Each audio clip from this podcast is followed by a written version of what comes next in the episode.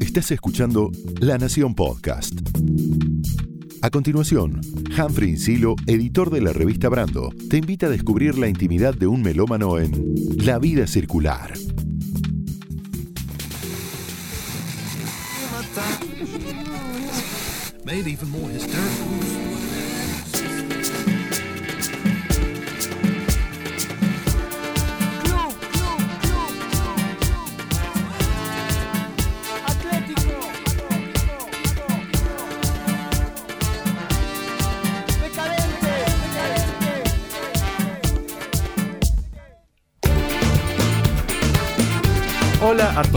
Hola a todos. Mi nombre es Humphrey Insilo y en este episodio se sube a la vida circular un soldado de plomo de nuestra alegría, Cucho Parisi, cantante de Los Auténticos Decadentes. Somos el trago perfecto que enciende la mecha, que explota y carenga, que borra las penas, que anima y calienta. Accesible, inmediato, con rima directa, la música suena, comienza la fiesta, retumban los ecos,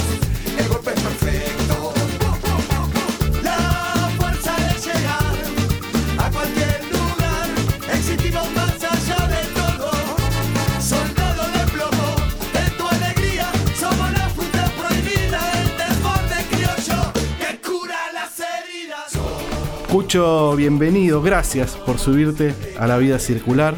Estoy muy contento de que tengamos esta charla.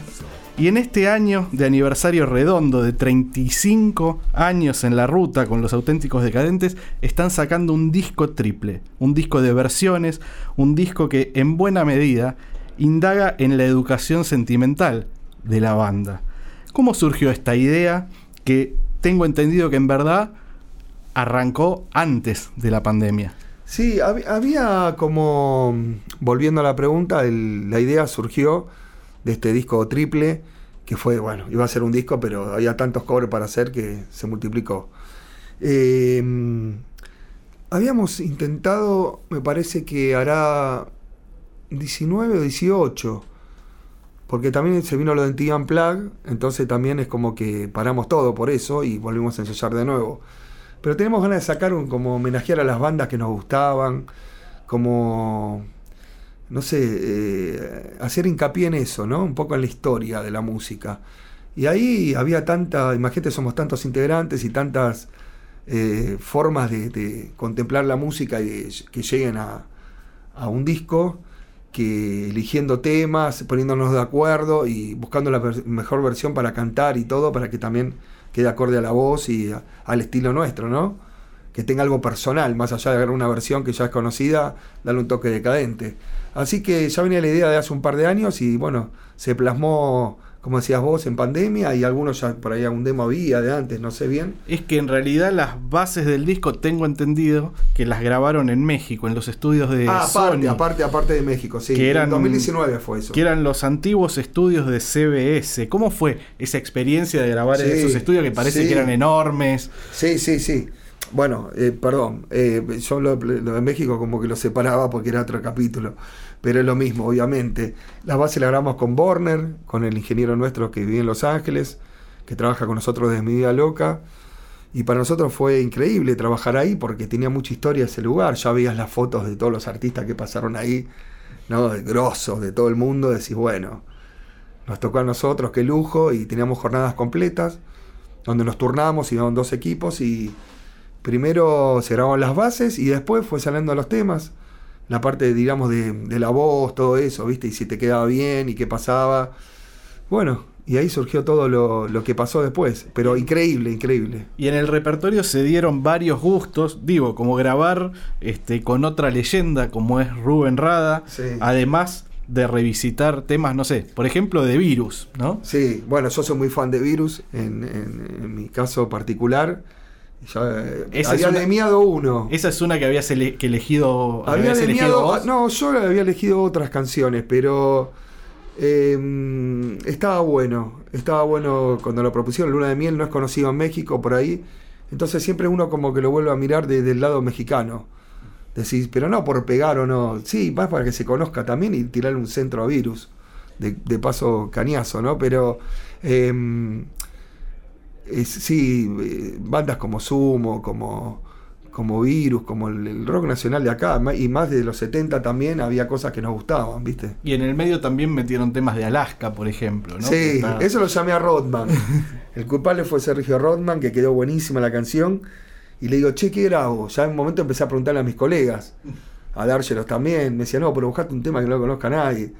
¿Viste? O algunos aprovechen ahora para difundir algo. Y sí, eh, de, Rodman me aconsejó el tema este. Y cuando lo escuché dije, sí, va, bailando, toda la noche bailando. Digo, un tema. Faltaban los temas fiesteros todavía. También se me ocurrió el de Sumo, los viejos vinagres. Y a México le dedicaron una canción, Distrito Federal, un tema de la mosca a Lorenzo, que están irrompibles, y construyeron un vínculo impactante y muy profundo con el público mexicano, ¿no? ¿Se sienten locales allá? Sí. ¿Qué es lo que más les copa de la cultura mexicana? ¿O ¿Qué es lo que más te copa Sí, de la eh, cultura Primero mexicana? empezó por Jorge, más que nada que él vivía en Los Ángeles y estaba con mexicanos todo el tiempo. Y empezó a traer cassette de los lobos, de música de allá. Como era, bueno, est- esta música que, que por ahí no era tan con los adolescentes, ¿no? Que era más. Algunos eran muy conocidos y otros por ahí no se escuchaba tanto en el rock. Como los Tigres, como Bronco, qué sé yo, los Bookies. Y obviamente que nos dimos el gusto ese y yo era fan de Tacuba a la vez, ¿no? Que me del 93 que lo fui a ver a Rubén y le di todos los, los de los decadentes con una carta. Y me dice, ¿qué grupo sos? Y me dice, "Me- tengo que descansar porque lo voy a tocar. Perdoná, le digo, bueno, te lo dejo en recepción. Sí, no hay problema. ¿Qué grupo eres? Me dice. Le digo, los auténticos decadentes. Eh, güey, ¿por qué no me dijiste antes? Ahí bajó y se, se tomó el lujo de, de- Yo le saqué la siesta, esa previa al show, y me, nada, después se fue a descansar, pero me recibió amablemente. ¿Y vos a ellos cómo los habías Yo fan, descubierto a los Tacuba? pero mal, o sea. Pero, ¿qué tenían? ¿El primer disco? ¿Ya habían sacado Re en ese Eh, momento? Yo me compré después el primero, que está María, que están los temas que, que ahí yo los vi en un programa de como popular, que estaba Verónica Castro, me parece, y ellos ya tocaban. Dije, tienen algo de nosotros y algo muy loco, como tradicional y con el rock y el, el punk, el pop, el pop, perdón, de, de la época, ¿no? 90. Dije, hay una banda, che, mexicana que está buenísima. Y me, enamoré al toque cuando los escuché. ¿Viste esa banda que las ves y decís, loco, qué increíble? O sea, nosotros por ahí estamos haciendo algo no parecido, pero sí en las raíces, ¿no? De juntar el tango, la murga, el bolero. Pero sí, había muchas coincidencias y bueno, nos empezamos a hacer amigos. También aparecía en MTV todo el tiempo, ¿no? No te olvides que... Sí, en ese momento estrellas. MTV Latino había generado una, Uf. una unión del Uriaki, continente. Uriaki, eran muy grosos, babasónicos, ¿no? Y allá eran los Tacuba. Y, y sí, se construye una relación hermosa. Después fuimos a lo de Rubén a escuchar música. Después en el latino le caímos toda una camioneta con todos los músicos.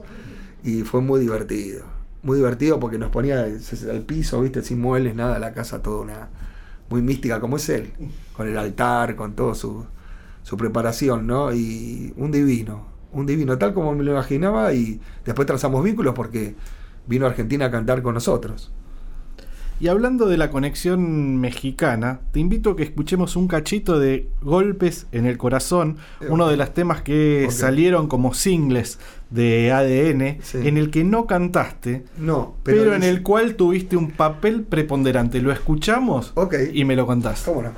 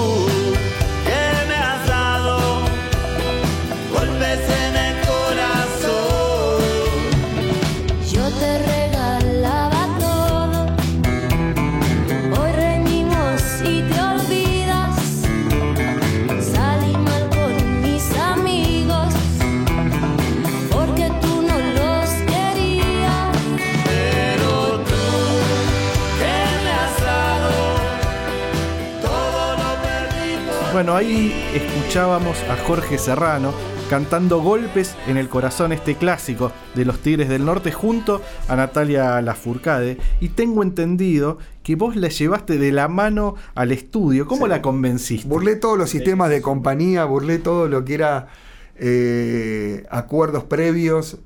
Yo estaba ahí, en, había una sala en común que era para charlar y para tomar café, para eh, la espera, sala de espera, sería de, en un lugar de lujo, ¿no? Y ella apareció, y la saludé, nos sacamos una foto, le digo a mi hija fan, Viole, y, y la empecé a joder, a hacer cosas, de, de- decirle cosas argentinas, se reía. Y digo, mira, estamos grabando un tema, ¿querés conocernos? Vení a conocer los decadentes, dale, dejate joder, vení, vení, vení. La llevé, una divina, todo que sí, buena onda. Pero, ¿sabes lo que es ponerse el auricular en ese momento de trayectoria y pintar que cante más allá de que se copie o no? Como le digo, tenés que cantar este tema que obviamente entramos y lo conocía. Y todos la saludamos, empezamos a bailar. Ahí está reflejado en el video lo que pasa, pero pasa como sorprendiéndome, sorprendiendo a los- al grupo. Lo sorprendí yo.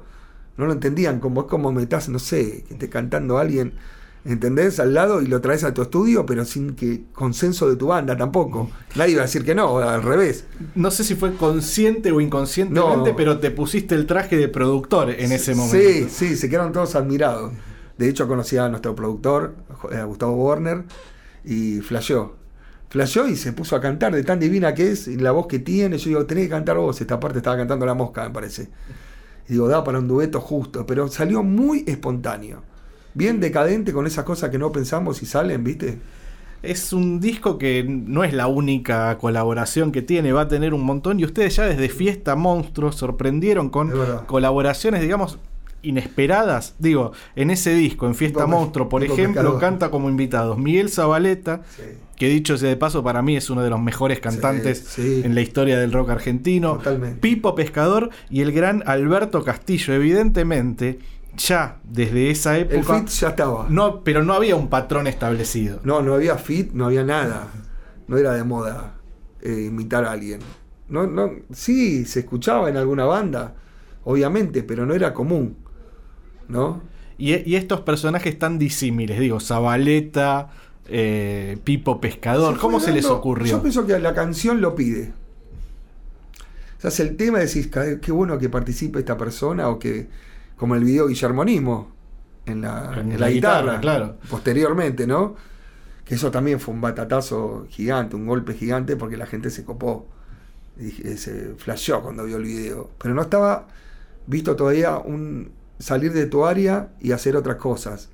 Como Guillermo Nimo, que era comentarista de árbitro, comentarista de fútbol en un video de rock, Claro. de un grupo Bueno, popular, ¿no? Hay un link ahí que es que Guillermo Nimo en los años 80 se vestía de rosa y dirigía los partidos de fútbol en Feliz Domingos para la Juventud, un Claro. lugar que fue una casa para los decadentes, Totalmente, ¿no? mirá qué loco, mirá qué loco. Sí, era un personaje hermoso y bueno, con Soldán también, otro vínculo estrecho, es como Bueno. el padrino de la banda. En- entre otras cosas, hace alguna una locución muy buena en Trucholandia, en la película documental. Eh, Qué bueno que viste tu- hace, la, presentación ahí, este, Me eh, es maravillosa esa, esa presentación, esa, ese relato en la historia de la banda en su voz, que al igual que los decadentes, impacta en la historia de la cultura popular Y argentina. de hecho, después cuando hicimos el 2019, que hizo los Carlos Gardel allá en Mendoza, él nos presentó. Fuimos homenajeados también como banda, eh, como se llama, por trayectoria. Y bueno, nos presentó él. Quiero volver a la época de Fiesta Monstruo, la elección y el rescate de Siga el Baile, la reivindicación de Alberto Castillo, el cantor de los 100 barrios porteños, pionero del candombe en su conexión tanguera, tiene mucho que ver con la carga genética de los decadentes. Sí. Era un veterano, pero tenía una vitalidad increíble y los llevó a tocar a ustedes, por ejemplo, a mi la. Casa Rosada. y nos llevó a la Casa Rosada. Fue a los casamientos de varios, que en esa época nos estamos casando varios. Mi papá me decía, mira, haz lo que quiera con la música porque era el pan para hoy, hambre para mañana. No, sabía que esta carrera iba a durar tanto. Pero un, un cassette de Alberto Castillo. Cuando mi carpeta yo iba a la noche, ya había repetido varias veces, ya era como que iba a hacer un trámite al colegio y estaba siempre vacía. Y lo loco es que cuando me casé estuvo en mi fiesta, ¿no? En la, sentado en la mesa con mi viejo. Un sueño para un él, sueño, imagino. sueño, un para sueño todos. para él, para nosotros. Eh, sí, un grande, un grande de la música y fue sin especulación. Eduardo escuchaba todos los días, Eduardo Trípodi traía el cassette y lo ponía, el cassette, mira lo que te estoy diciendo. Y sonaba, decía, tenemos que grabar esta canción, tenía que grabar, decía la banda, ¿no? Y la grabamos y cuando vino él era como que venga Elvis. Con una historia, un bagaje que... 20.000 películas, eh, qué sé yo, todo lo que le preguntaba lo había hecho y había tocado en los lugares y lo habían visto los abuelos y los padres de algunos, cuando nosotros lo llevamos a él, ¿entendés? Yo vine hace 30 años a tocar acá, me decía. Eh, Y me decía, mira, están haciendo poco, y decía, ja, ja, ja. Una vitalidad. eh, bueno, como te contaba, estaba repasando Trucholandia, Sí. este documental que es maravilloso. Lanzaron en, lo lanzaron en 2008 con material de archivo y hay unas escenas increíbles. Por ejemplo, con Alberto, creo que es en Corrientes, comiendo un asado en, en- en- en un club o algo así. Pero sí. esa situación de la mesa y con Alberto a la cabeza, me imagino que se habrá repetido muchas veces y la cantidad de historias que habrán escuchado de él, ¿no? Sí, sí, sí, sí. Sobre todo, eh, como lo tomamos con nuestro abuelo, era, ¿no? Como si fuera, éramos chicos nosotros, y él tenía una predisposición, se acordaba hasta el último nombre de todos. Los últimos penitentes, nos decía al principio. Y sí, nos reíamos. Nunca supe que era penitente, pero bueno.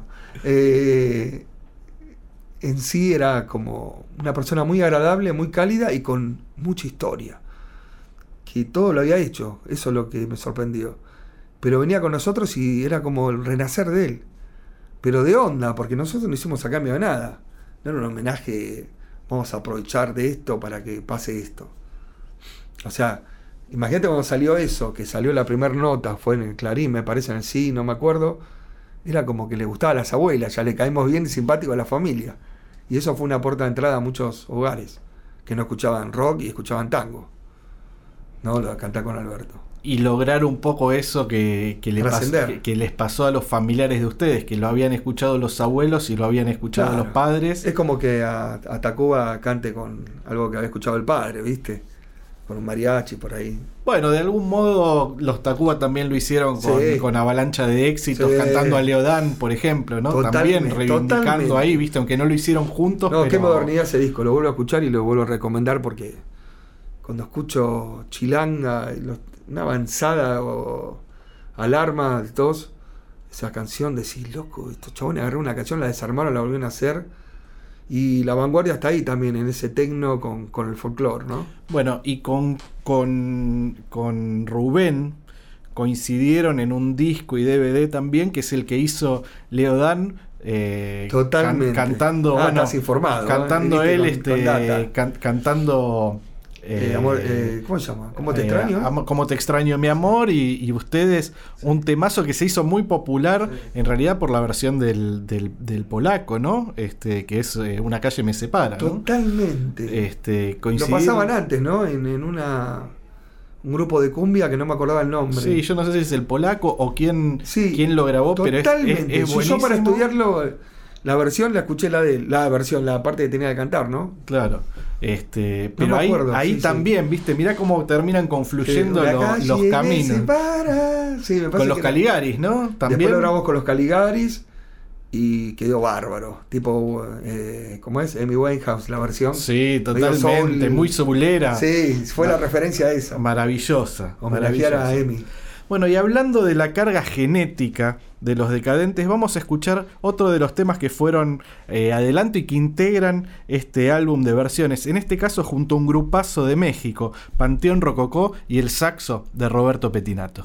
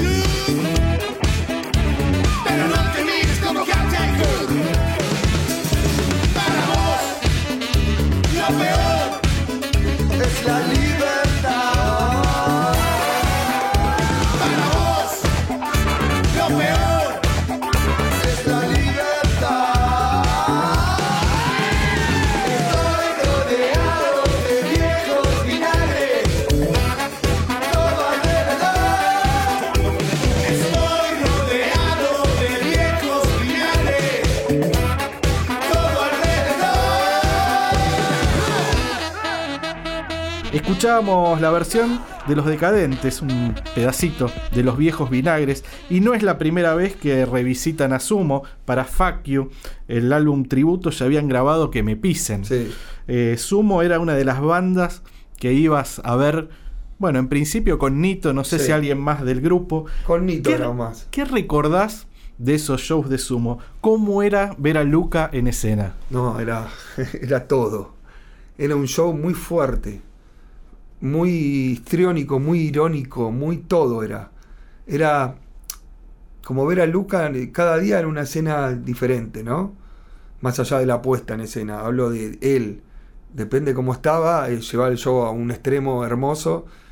La banda demoledora, ¿no? Que escuchabas esos sonidos de, de Joy Division, del, del New Wave, que, Lou Reed, eh, el reggae, ¿no? Que escuché gracias a, a Luca, a Sumo. Yo pienso llegué a Marley por él y cuando escuché el reggae digo, esto es reggae, no tiene nada que ver con Sumo, claro. Lo había empaquetado de otra manera, lo había hecho de otra manera, Luca. Y me encantaba la manera que lo había hecho, más que nada en por la Felicidad, que era mi disco, que lo compré ahí en Once, en una disquería que te contaba. Y era ver, verlos a ellos era increíble. Era una magia suprema. En una época que no había mucha data de, de vinilos, de discos. O sea, era todo boca en boca y juntarte, sí, a, a intercambiar vinilos, justamente. Pero tener un disco de Joy Division era una, ra- una rareza. Y en ese momento que iban En a ver Wave, a- digo, ¿no? En general. En ese momento que iban a ver a, a Sumo como fans, ya estaba rondando la idea de Sí. armar la banda Sí, o mucho- en realidad fue Tiene que ver con que muchas de las bandas que estamos viendo a Sumo ahí, después terminamos haciendo bandas. O sea, todo el público, perdón, éramos una banda, los Cafres, los Cadillac. Todo ese público terminó en una banda. No todos, pero la mayoría, ¿no? Escribiendo el libro de- de Luca, pero se, se- yo pienso que había mucha gente que encontraba en común.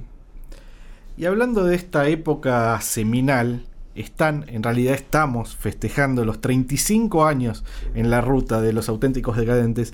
Y me gustaría evocar ese momento, digamos lo que sería la prehistoria del grupo, porque todo nace de una frase. ¡Qué decadencia! Yo no sé si era exactamente el tono, Sí, vos me era dirás. Así, así era. Que repetía como una muletilla un amigo tuyo, Lu, Lu, el querido Lu. Que aparte había formado un partido político, el Partido Decadente, del que entiendo que fuiste el vicepresidente, Totalmente, el presidente era él. y que era como un estado de ánimo bastante colectivo entre todos ustedes, Sí, sí. que de alguna manera también supongo que era el que años después plasmarían en una canción que es uno de sus himnos, que es uno de nuestros himnos, que es la guitarra. ¿Cómo recordás esos años? Eh, en la casa de Lu, que él esté donde esté, que no se escuche, eh, y vos sabés que decía todo el día, qué decadencia, loco, somos todos chabones, no hay una mina, o, no hay trabajo, no pasaba algo, decía, qué decadencia, toda esa frase, y me quedó. Y estamos ya con Nito y con el francés, que repitió Nito, justo que nos rajaron del colegio, que yo dije una cosa y justo dice, ah, se fue con usted, bueno, se va. Bueno, sin querer, fue por, por un error, terminamos, él conoció al francés, que recién conocía a este chico, y escuchó qué decadencia Nito a otro compañero del, de la división, cuando nos rajaron del colegio, yo me fui a Ramos y él fue al San Martín, que ahí debutamos. Y ahí lo conoció al francés, que también venía de repetir seguro en otro colegio. Del Otto Kraus, ahí, viste, era, ahí era el rejunte, el San Martín, grande el San Martín que nos bancó el primer día, la, la inauguración. Y en ese momento era mm, mucha fanfarria, era mu- divertirnos. Estamos explorando, hacíamos pintadas antes de tener la banda. O por ahí pintada Madness o algo de ska. ¿Y cómo era ese partido decadente? Ah, eso era, joda, era como decir, vamos a hacer un carnet, somos todos. Eh, eh, una amiga también, Cynthia Nilsson, eh, hija de Nilsson, que también era la única mujer que había en ese momento de compañera nuestra y era diputada, ponele, Mira, del partido. Éramos todos una, una- un colectivo de amigos que se juntaban en una casa y esa trasnoche de joda y de frases, de palabras, eh, llevaron a, a un estado de, como de, de- de emerger, ¿viste? Más allá de... Como que teníamos ganas de decir algo, sin saber tocar. Yo no sabía ejecutar ningún instrumento, nada. Entonces, partiendo de cero y algunos ya tocando, como Nito, ya tocaba la guitarra en varios grupos. El francés tampoco había tocado, se compró una, una, una timbaleta, también había influido mucho Luciano Junior de los Cadillacs, como imagen, como en esa época las timbaletas como presencia. Y por ahí pensó, se puede tocar algo sin saber tanto. ¿no? Venimos del mal rock, de ese, de ese estado, como dice Flavio en los, en los temas de Clash. ¿Y qué lugar ocupaba la música en tu vida? Yo sé que, por ejemplo, te gustaba mucho The Clash, ibas a ver a Sumo, pero ¿qué otras bandas escuchabas? ¿Eras, eras ya Crecí- melómano desde muy sí, chico? crecí con la música disco, sin ejecutar, yo de, de oyente, ¿no? Después me metí con el tema de, bueno, aprender algo, o aprender a armar un tema, o, cómo se, se hacía el formato de la canción. Siempre lo veía del otro lado, el que llegaba a mí por la radio, o por un vinilo. Yo me parece que fue el primer disco que me compré, fue Le Freak de Chic. Después Buenos Tiempos, Love is on the Air. Después Noticias del Mundo de Queen. Y en mi casa había folclore, tango, nada que ver, ¿viste? Y el disco de Fofó Milique y el de la, de la burrita, como era este grupo, eh, los guabancó. Pero no había una cultura musical que me llegaba, sino la- el disco divertido ese. Y más que nada eh, me conecté con la música disco, que era lo que sonaba en ese momento. Hasta que, post Malvinas, ya el rock nacional tomó un protagonismo para pertenecer y no salir nunca de acá, ¿no? Y además de ir a ver bandas, también salías a bailar, por O sea, ejemplo, ibas a ver a, ¿Qué ibas a pasaba? boliches. Nos juntamos ahí, éramos chicos, ¿no? Yo te digo, el pre-adolescente. Y se acuerdan todos que le decían, cállense. Y yo ponía todos mis amigos en silencio y ponía el vinilo en un Winco y grababa en un. en un. ¿Cómo se llama? El grabadorcito de, de periodista, Sí, sería. sí. Mono. Así, play y rec. Y grababa así, sin, sin conexión Sin de aire. de aire. Entonces ya estaba loco, loco con, no sé, Ray Parker Jr. tenían esos discos, que después me di cuenta que muchos de los que escuché de Ruby Fire eran monstruos. O sea, tocaban todo, se tocaban todo, más allá de la música chatarra que, que, que tiró la, la música disco, había gente muy grosa. Fines de los 70. Después ya entendí que era Parla- Parliament Funkadelic, ¿entendés? Claro. O sea, todo lo que venía después de- de- de- del funk verdadero.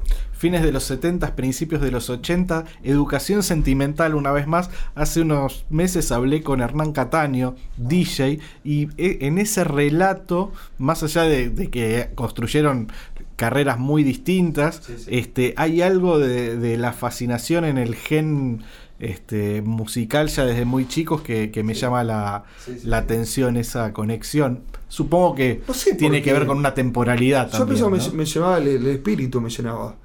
Más allá de yo jugaba al básquet, hasta era federado, más allá de jugar al básquet y tener una novia, no sé, escuchar música bolichera que le decíamos en ese- o lo que estaba de moda, eh, me, me conectaba con. Antes de salir a- al colegio tenía que escuchar los temas que grabé la noche anterior, estaba muy loco con. Quería ser DJ. Y curtías mucho boliche más Sí, allá de ir a ver sí. shows. No, es que al principio era de la disco. Después las bandas venían a la disco a tocar. No te olvides que los abuelos, eh, Sumo, Virus tocaban en discotecas. La época de Badía, todo, ¿entendés? Y tenías, Estaba mezclado. El rock entraba en el boliche. Y tenías Después lo eh, hicimos nosotros en los 90. algún referente como cantante, tanto desde lo vocal como desde lo estético, como desde la presencia en el escenario. Mira, no había cantado nunca, ni sabía mi registro, ni cómo podía cantar, pero me gustaba mucho Miguel Abuelo, me gustaba mucho Luca, me gustaba mucho Sex Pistols. Entonces, eh, la actitud punk de hacerlo como sea, hacerlo tú mismo, salió y, y pintó ahí. No, no sabía cantar ni pelar una voz, nada, no, no tenía ni idea, pero lo que tenía que hacer yo como comunicador, como una performance, era comunicarme con la gente.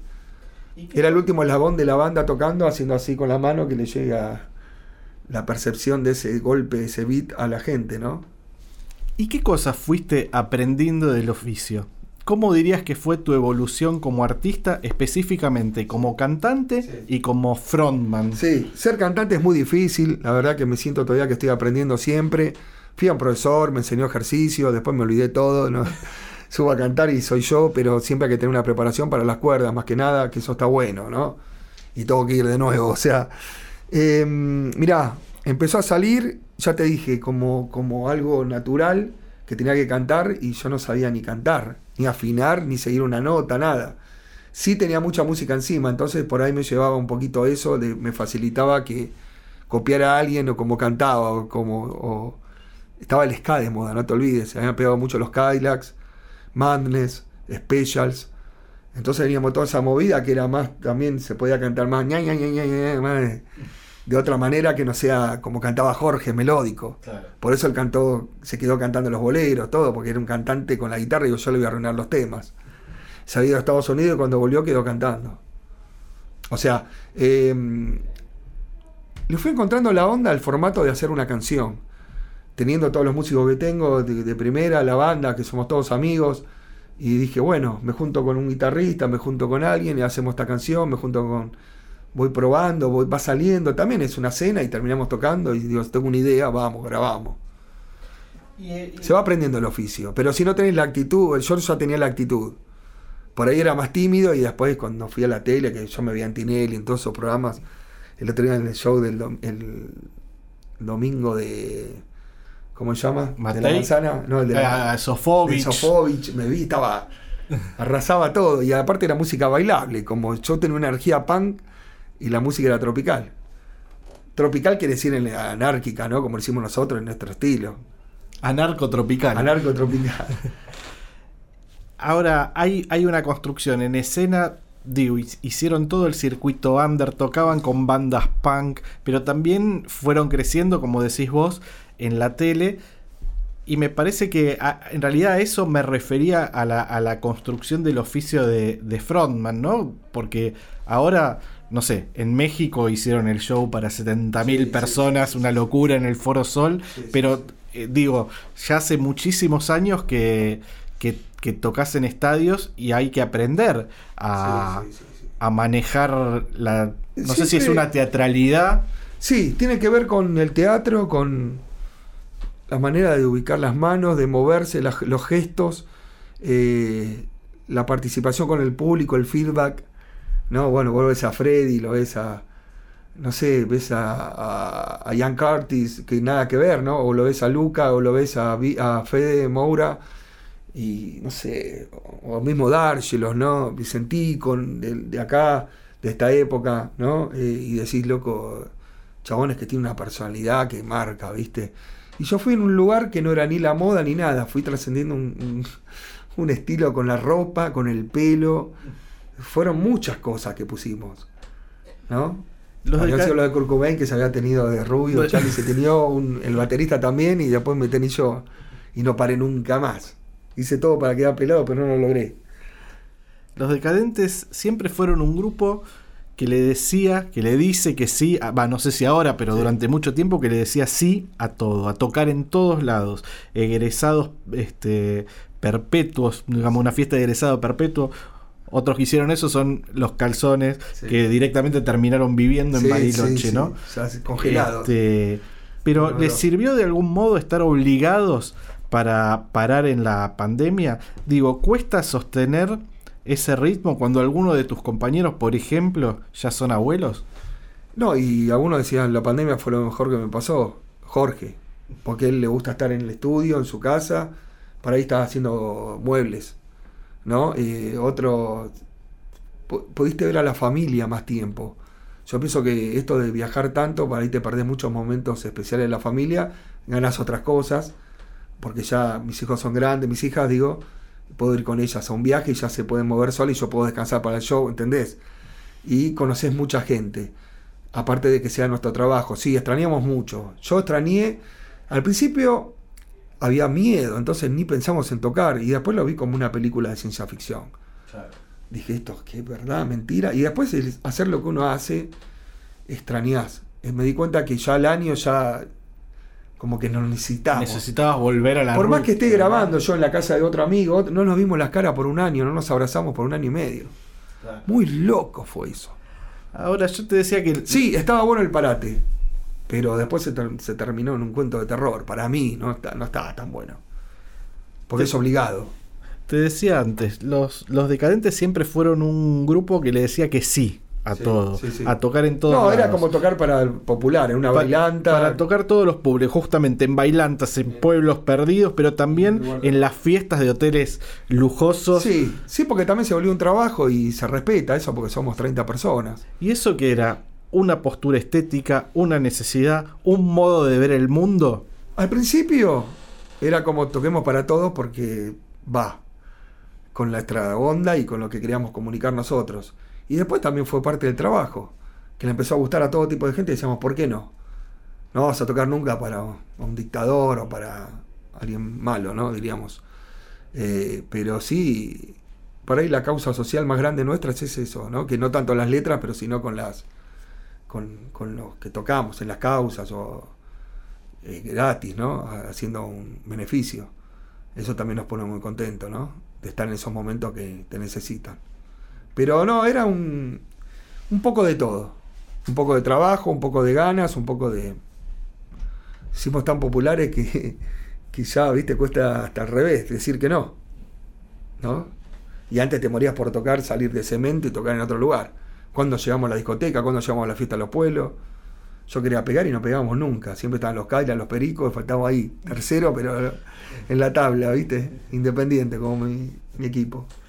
Quería preguntarte por el libro de los de los Deca, Titanes en el hit, la biografía oral del grupo que escribió Fernando Sánchez, que es, eh, bueno, también uno de los autores de una nota que es, eh, era Pachanga de Vanguardia, se titulaba, que hizo junto a Pablo Marchetti, que entiendo yo que fue una especie de bisagra en el modo de entender al grupo por parte de la prensa especializada. Una nota que salió en una revista que se llamaba Mix, que te daban con Ah, este en, en, en Musimundo, en el año 97, fines del 97, cuando estaban sacando Cualquiera puede cantar. Otras noches, sí, me pierdo. Eh, Otra noche y no después. No, eh, cualquiera puede Sí, cantar. sí, sí, sí. Y quería ver si vos sentías que hubo un momento, que hubo un quiebre en el vínculo del grupo con la prensa, con la prensa especializada. Sí. Y me refiero Uh, uh, uh, si uh. es un si es un momento en que cambia, en que cambió el, el prejuicio por el prestigio. Ahí fue.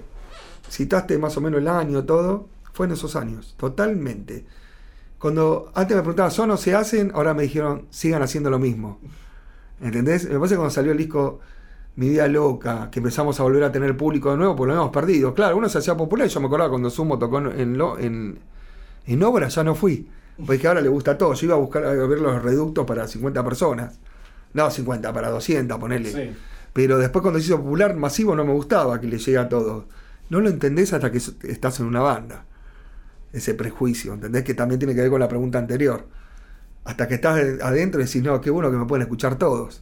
Más en una forma tan anárquica nuestra como hasta pegar una compañía, todo se nos hizo muy difícil. Por eso fue un, un milagro, ¿no? Y, y del libro puntualmente. El ¿qué- libro fue increíble y me parece que... ¿Cuál era la pregunta? Para me perdí. No, en realidad era eh, un, un poco de todo, hablar un poco del libro y sobre todo de ese momento del quiebre que para mí Ah, sí. Pablo y Fernando son Sí. un poco responsables Sí. de ese de ese Sí, quiebre. nos de empezaron a tener muy buena onda, no buena onda, o sea, nos empezaron a decir la verdad. Che, están buenas las canciones, el ritmo, empezaron a entender a la banda. Y a partir de ahí fueron todos mimos, regalos, hasta hoy, mimos, ¿no? Pero está bien al principio porque éramos raros, no sé, éramos, no, no sonábamos bien. eh, había un- algo ya en- que estamos predestinados a, a- no sé si el éxito, pero sí a que las canciones que sean de cancha, populares. Pero no se entendía. Si era grasa, si era de posta, si era qué era. Hablando de eso, porque estamos hablando de las versiones que hicieron ustedes, pero yo te propongo escuchar ahora, hablando de versiones, una versión de un tema de ustedes. A ver.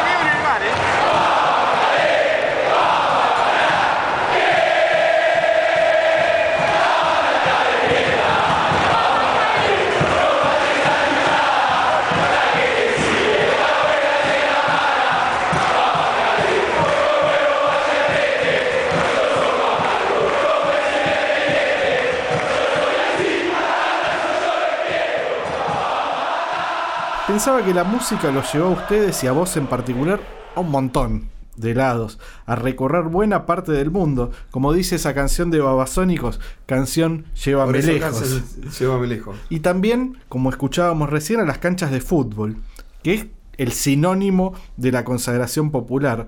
Con esto hay una paradoja, porque la primera hinchada en adaptar Venir Raquel fue la de Racing y vos sos hincha de Independiente. Totalmente. ¿Tuviste sentimientos encontrados en ese momento? No, ahí, ahí estuvo todo bien. O sea, eh, primero yo soy del rojo, pero no es que soy un extremo de, de Racing no hablo, nada, nada esas cosas, ¿viste?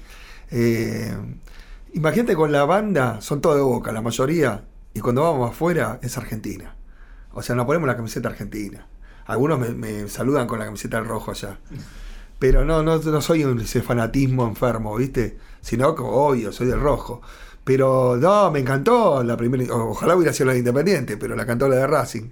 No, y estuvo buenísimo. Tuvo mucha onda, porque también, por más que si, supieran que yo era de Independiente, nada, la cantaron igual. O sea, traspasó todo. Pero fue la primera, es verdad, eso. Y la escuché una vez sola cuando fui a la despedida de, de Enzo Francescoli en River de cualquier hinchada, ya somos argentinos nosotros, ya tenemos un carnet, sabes lo que te digo, ¿no? Ese pasaporte y yo me muero por ir a, la sele- a ver a la selección Claro.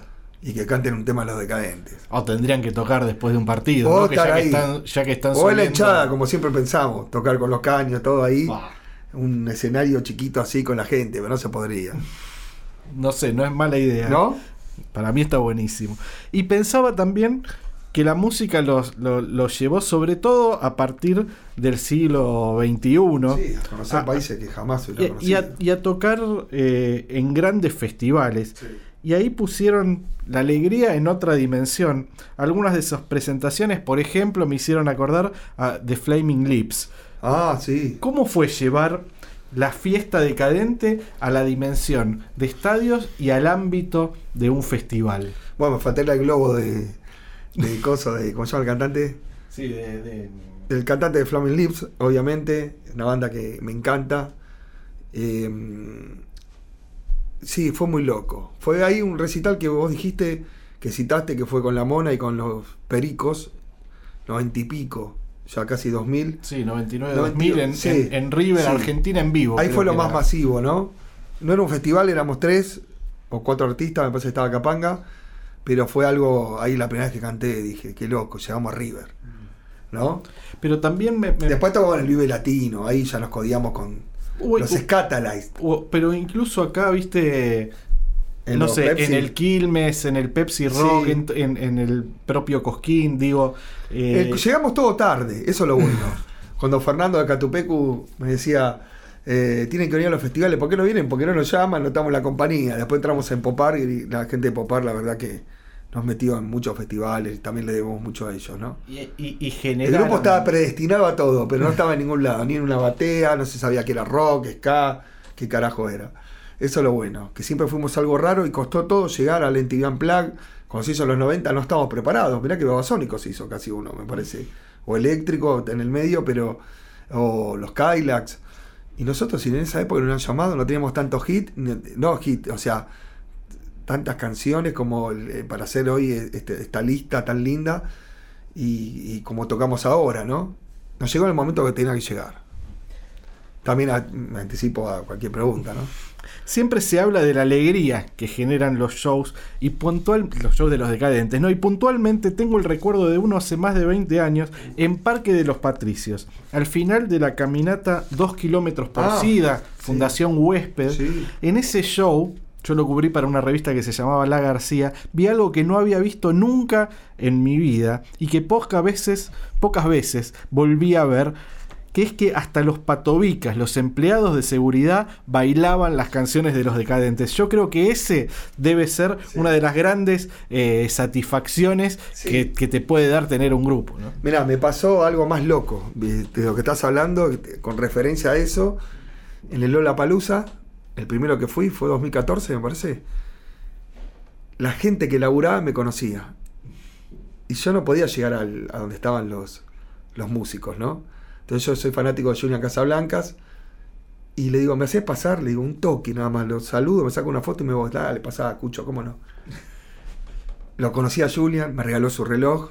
Un reloj, un reloj eh, Casio Sí, retro, ¿Cómo ¿no? te acordás? Qué, qué grande. Adoro los detalles, odio generalidades. La frase de, de Sábato que lo cantan los Cadillacs. Eh, llegué a él, me regaló el reloj. Y no solo eso. El Patovica no era, era el que seguridad, no me acuerdo si Grandote o no, me pidió una foto, le digo, pedile a él, que te la saque yo a propósito. y lo tengo a Julian sentado, o sea, agachado, sacándome la foto a mí. La subiste, está en tu Instagram, viste, ¿no? así que los que están escuchando pueden ir a Arroba Gustavo Cucho Cucho Parisi. Parisi Sí, vamos Y- a sumar más. y chequear la, la foto con, con Julián.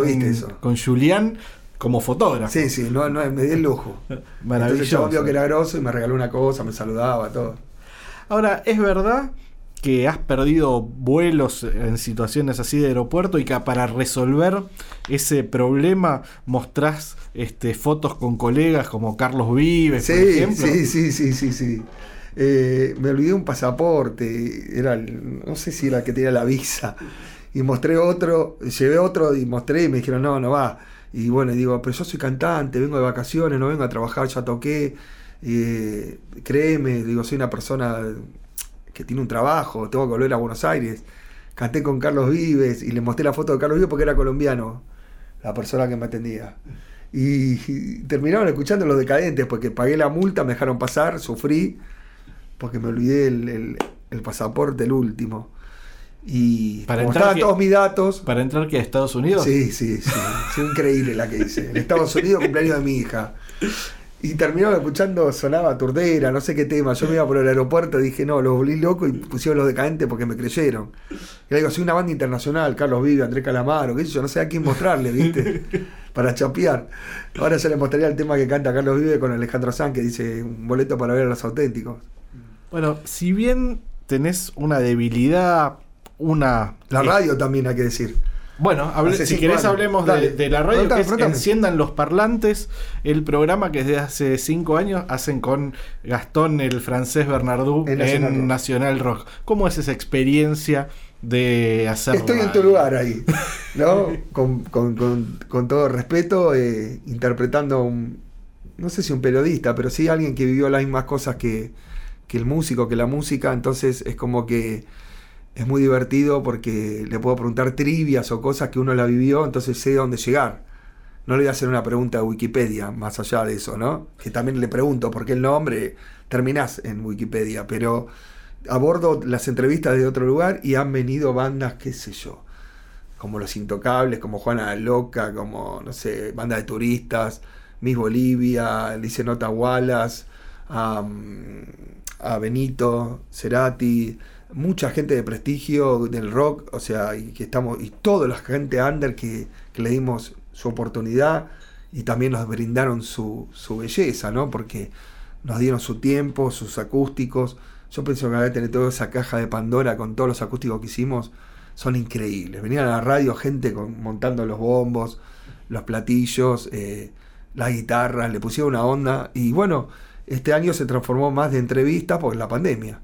Y los, los shows se hacen por, por streaming, diríamos, Claro. por Zoom. Pero es una experiencia que, que te Hermosa, y que porque te cuando saca me de llamaron, un- vos sabés, cuando me llamaron, digo, ¿qué hago? Bobby Flores fue, gracias a Bobby siempre. Después lo sigo a Alejandro Polesica, a Miki, que son los directores de la radio, directora, y que nos permitieron el espacio, ¿no? Vos sabés que yo me inspiré en el tren fantasma. Digo, quiero poner música loca que no lo pase de ningún lado. Poner lo que quieras, pero poner música nacional también. El pero el, el- el, perdón, ¿eh? el lujo de poner lo que es Flaming Lips o Ancient El, el tren fantasma, recordado programa, mítico programa de principios de los años 80, que era uno de los programas que escuchabas vos cuando ni Era siquiera tenías este No, plan de ser músico. ¿no? Estábamos ya con la banda, con Nito, pero no, no, no era una banda. Eh, Estábamos viendo a Sumo. Eh, sí, ahí escuché Scatalites, escuché Clash, escuché Specials. Me abrió la cabeza, o sea, fue algo que, que dije, chao, wow. Era todo el under, Marley, era under, imagínate. Es- esos programas me abrieron la cabeza. Y, y muy contento de, de estar de este lado, ¿no? Haciendo las notas, divirtiéndome.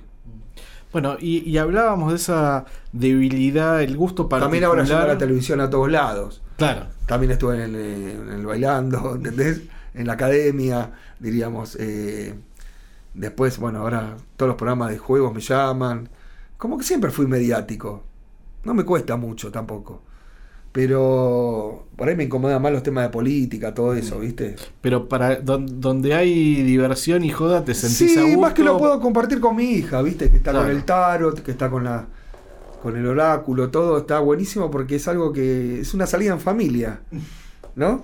Como vos por ahí tenés hijos más chicos, por ahí no llegaste a este momento, cuando te llegue estaría acompañándote o grabando, ¿entendés? Una de mis salidas predilectas con mi hija Lulu es justamente ir a ver a los decadentes. Fuimos a ver Por muchos, favor. muchos shows este, de ustedes y es un gran momento de encuentro familiar. A mí me decía Nito, encontrate como sea, pero encontrate. Fui a ver Special con Viole, tenía 13 años. La llevé a Londres, a Brixton, ¿no? El lugar de los Clash, de, de Bowie, que justo me regalaste el libro, te lo agradezco también acá en el podcast. eh, el libro retro, y bueno, y todo, toda esa, esa visión de transmitir a las generaciones es buenísimo, como me pasó a mí, ¿no? Que, que la música antes se encanutaba más, me parece. Ahora, Era más celoso el rock. ahora te decía, tenés como un, un fanatismo por sobre todo la música de los 80s, diría Sí. yo. 70 en Se- adelante. 70s, 80s, Sí. los 90s también. Sí, sí. Cada vez Este, ahí escucho algo por ahí de, de los años 40 o 60 y digo, chao. Claro, pero, pero también mostrás eso en tu rol de pinchadiscos, en tu rol de DJ, Sí, de selector. ¿no? De curador. Sería hoy la palabra, el curro ese curador. para la música, no, no, no para el arte, digo. Bueno, la música es arte también, pero em, sí, me encanta, porque digo, ¿qué va a pasar? Y Una vez lo vi al, al bebé con Tempomi que estaba poniendo rock nacional en el bar y toda la gente cantaba. Dije, ah, está bueno esto. Porque yo quería pasar lo que me gustaba a mí solo. Y compartir con la gente. Hoy tenés que pasar reggaetón y cumbia. Pero puse rock nacional y decadentes en. en, eh, lo fui encontrando la vuelta, tardé, tardé con el pitch, con, con bases, hasta que los puse en cumbia y bueno, y quedó como. o en a un ritmo alegre para que la gente lo pueda bailar. No sé, tenía una tanda que era Turf, Jóvenes por Dioseros, Capanga, Los Decadentes, era imbatible, ¿entendés? Pero me encanta, me encanta y aparte me gusta, depende, me adapto a todos los estados. ¿No? Para una fiesta skate, para. Entonces soy fanático de Boom Boom Kid, de toda la- me gusta la música skate. Skater, digo, eh, me gusta toda esa ramificación del punk melódico. Y me gusta también eh, mucho el reggae, el love, ¿no? En un sound system también me gustaría estar, me animo, o sea, conozco mucho de reggae, pero eh, sí, lo que pasa es que cuando vos vas a un lugar, aparte de que te gusta a vos, tenés que complacer a la gente. Y hoy Sa- con, Saber leer la pista, digamos. ¿no? Totalmente. Me encanta. Y me adapto, me voy adaptando porque los gustos míos por ahí no coinciden con la gente, ¿no? O sí. Y también ponemos vinilos a unas veces con, con Pablo Piñeiro y con Ariel. Bueno, es que justamente de eso te quería hablar, del formato. Arrancaron editando Vinilo. en vinilo y en cassette. Y terminamos a- con vinilo. Y ahora son, exacto, testigos del revival del vinilo. A la vez que acumulan cifras astronómicas en plataformas digitales como por ejemplo eh, escucha, de escuchas, ¿no? Cifras astronómicas de escuchas en, Ojalá, ¿no? en Spotify. Sí. Este, Sí, sí, sí, sí. Pero bueno, se transformó en la fuente, en, el- en la, en la vía de comunicación. Pero bueno, a la vez que pasa eso, digo, eh, están editando en vinilo. Incluso discos que no habían salido originalmente en vinilo, como La Loca. Vida Loca. eh, Mi Vida Loca hace varios años Sí. que ya salió en ese formato. Me imagino que vos, que sos melómano consumado, estarás disfrutan- disfrutando, ¿no? De volver a tener Sí. los vinilos de los decadentes. No, no, es una me gustaría tener todos. En un momento lo pensé. Me decían, ¿por qué no sacan Sigue tu camino, vinilo? No es mala idea. Eh, sí, gracias a Dios volvió todo a, a, qué sé yo, falta el cassette. Que también está volviendo. Está volviendo, sí, sí. en- hay muchas bandas, no solamente afuera en Estados Unidos o en Europa, acá en Argentina hay muchas bandas que ya están Sí, sí, sí, sí, haciendo tiradas. A mí me encanta, me encanta y, por supuesto, escuchar los decadentes y estamos tratando de editar lo que se pueda. Y más allá de eso, las bandas que me gustan, o me regalan un vinilo. Sí, porque uno leía el arte de tapa, leía los créditos, quién era el productor, eh, la foto, el disco mismo, si era de color, qué tenía, ese aroma al vinilo que tanto nos impregnó en una época, es como que no lo perdí nunca, ¿no? Bueno, Con el, con el coleccionismo también y todo eso. Y, y- y sos La de. vida retro, vida retro. Nombraste a una persona que la palabra la puso en vida retro. Bueno, exacto. Yo la tomé prestada se la puso una marca. Pero él eh, en una cosa hacía esta vida retro y me quedó. Me quedó porque, bueno, aparte de ser un amigo que estuvo en mi cumpleaños de 40 de Sheraton, vino a animar la fiesta y puso videos y tenían que concursar tipo Feliz Domingo. Está- estamos hablando de Mariano Cabrera, de Látex. un saludo muy que gigante. Es el, el creador de unas fiestas, de una movida en los años 90, en la cual yo tuve la suerte y el gusto de participar. Yo le digo, ahora seríamos muchos. Que era, que era eh, la operación Fideos con Manteca, un club retrospectivo que revisitaba la tele y, Sí, y sí, las sí, golosinas, los sabores. Fui a la casa, encontré el, el muñeco de Camerún, todo. Había fantasías. Eran las fiestas de la, de la operación Fideos con, con Manteca. Y hay un búnker de Cucho. ¿Cómo es el búnker de Cucho? En mi casa, por ejemplo, en, el departamento que hoy me viste a buscar, tengo todo lo que no me dejan tener en casa. Nada, ahí acumulo, qué sé yo, por descarte cosas que, que los venden algunos que por ahí no están muy avivados con el precio y nada, y yo tampoco los revendo, o sea, me lo quedo para mí. De objetos que tiene que ver con mi colección, más que nada con los sentimientos, ¿no? Con la transportación a la infancia de esos momentos que fuiste muy feliz.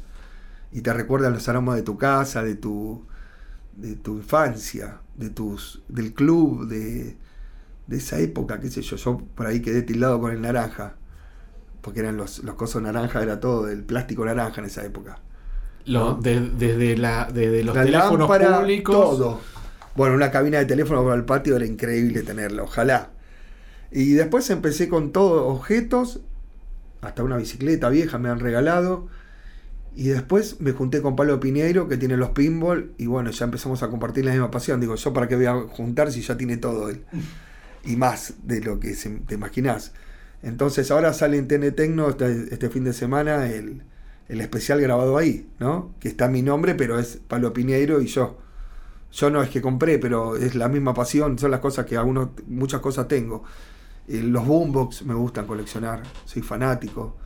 Me gusta mm, los televisores, también de los 70, 80. Y si tuvieras en que. forma de ovni, ¿no? si tuvieras que contarme perlitas de tu colección, las que compraste y aquellas si es que guardaste de cuando eras chico.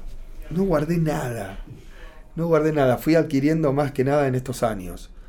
Eh, no, hay una ilustradora Yermo, la redonda así, tipo retro, con, con el, con el papel adentro, la bolsa, ¿viste? El filtro. ¿Tipo el marciano chupatierra o anterior? Una redonda es, naranja. Fa. Me Tenés parece como, que es setenta y pico. tenés como un fetiche con el naranja, ¿no? Sí, la, la, la, la, la lámpara de lava. No sé si te acordás que había Sí, que dar la vuelta claro. y se mezclaba ese líquido contundente y se armaban esas, esas esferas re locas. Hipnóticas. Totalmente, la psicodelia. Bueno, una casa ideal también me gusta la arquitectura. eh, Fiesta Inolvidable de Peter Sellers. Miren esa película y Es- ya está, está- está- todo lo que te digo está ahí. Es increíble. ¿Qué te parece? Es una maravilla. Y sabes que, si bien creo que formalmente, más allá de tus participaciones en los videoclips de los auténticos decadentes, nunca actuaste, creo que serías, si hicieran una eh, remake de la fiesta inolvidable, serías un muy buen candidato para reemplazar a Oh. Peter Sellers. Peter Sellers, qué groso. No, me encantaría, me encantaría esa película, estar ahí. Se tenía que hacer la Fiesta Inolvidable acá. No lo hizo por ser nadie, ¿no? Ni Olmedo, ni nadie. Bueno, un poco spoileaste, pero eh, vamos a hacer formalmente la entrega de un regalo que tenía para vos por agradecerte por estar aquí en La Vida Circular. Es un cuaderno de la colección, de la cápsula, colección cápsula que hicimos junto a Liso Cuadernos con una ilustración de Teresa Bongiorno. A Susana Jiménez cuando le mandaban regalos, ella decía, esta va para el quincho, este va para el búnker. Así que con este regalo y el, agradec- y agradecimiento. No, no, increíble. Aparte, aparte me decía Frankie Landon, que es otro coleccionista impresionante de Ladero del Tiempo, la banda de él, me decía, lo, lo lindo es que todo funcione también. no es solo que esté y le falten las pilas, sino que ande y que sea verdadero, ¿no? O sea, que lo puedas utilizar hoy en el espacio y tiempo de ahora. Y algo muy loco de transportar son las fragancias, los olores. La colonia Pibes, imagínate sentir el olor ahora decís, no, e- eso es lo más. Una espiral me mostraba de, los 80 de, de Mata Insectos. Entonces eh, me dijo esa frase y me quedé pensando, digo, tiene razón. Bueno, y el detalle de que el fondo No, del, del cuaderno con la ilustración de David Bowie de Teresa Buongiorno es de color naranja. Hermo ah, mira, mira, gracias, muchas gracias. La verdad que, bueno, te agradezco eh, acá en el podcast. Eh, es, es que llenaron de frases lindas. Y, y la verdad que, bueno, con, con David adelante, con David, ¿qué, qué puedo decir, no? La verdad que impresionante. Me gusta el papel, me gusta la virome, me gusta el lápiz, hago un dibujito, algo. Y el otro que me diste también, increíble. Genial. Con todas las, los Ese- postales que son para hacer cuadritos, te la- digo. la- las postales retro del especial de Vos sabés que yo me compré las de ciencia ficción de los 60. Soy muy fanático de Vincent Price. Mirá. El cine clase B, ¿no? Claro. Roosevelt, de toda esa movida, ¿entendés? Sí, sí, sí, Ed Wood, no claro, sé si viste las películas sí, de Ed Wood. Valle de las son Muñecas. Maravillosas. O sea, me, me encanta toda esa. eh, Y, y- y por ahí hay un formato que de conexión con ovnis también, que está todo mezclado, ¿viste? Más allá de la creencia, digo como estética. De la de, películas de marcianos llegando a la Tierra, ¿viste? Pósters. Los pósters también. Lo que pasa es que están muy avivados ahora, pero me encanta. Me encanta agarrar algo que te hace recordar un momento y te, te- te transporta y vos lo pones ahora como una decoración y cuando llega la gente dice, ay, qué lindo, qué bueno. Dijo, bueno, está bueno, poner lucecitas. Y yo me imagino que mucho tiene que ver con un programa. En realidad no era un. Después te mando las fotos. No era, no era un programa, era un formato que era el de el del continuado, el cine continuado en la tele. Otra los, o los sábados de superacción, ¿no? Sí, en, sí. en la pantalla de Canal 11, que me imagino que Sí. durante años Estaban habrán alimentado. Los agentes, los agentes, eh, los superagentes, después Canal 2, blanco y negro, tenía eh, en, eh, y también en blanco y negro veía la tele, ¿no? Muchísima data. No, gracias a vos. Para mí nunca pasa el tiempo, yo no puedo vivir del recuerdo, sigo con el hacha afilada y media sonrisa clavada, Esto fue La Vida Circular. Dedicamos este episodio a Cucho Parisi, soldado de plomo de nuestra alegría y cantante de los auténticos decadentes.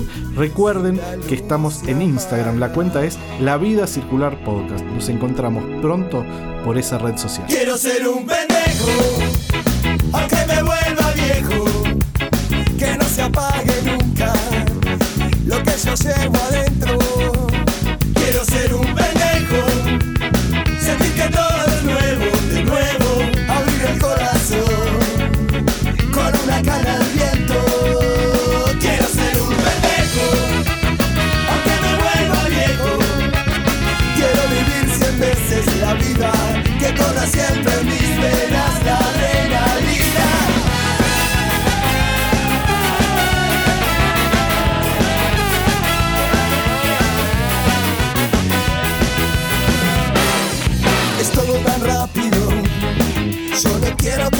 Que me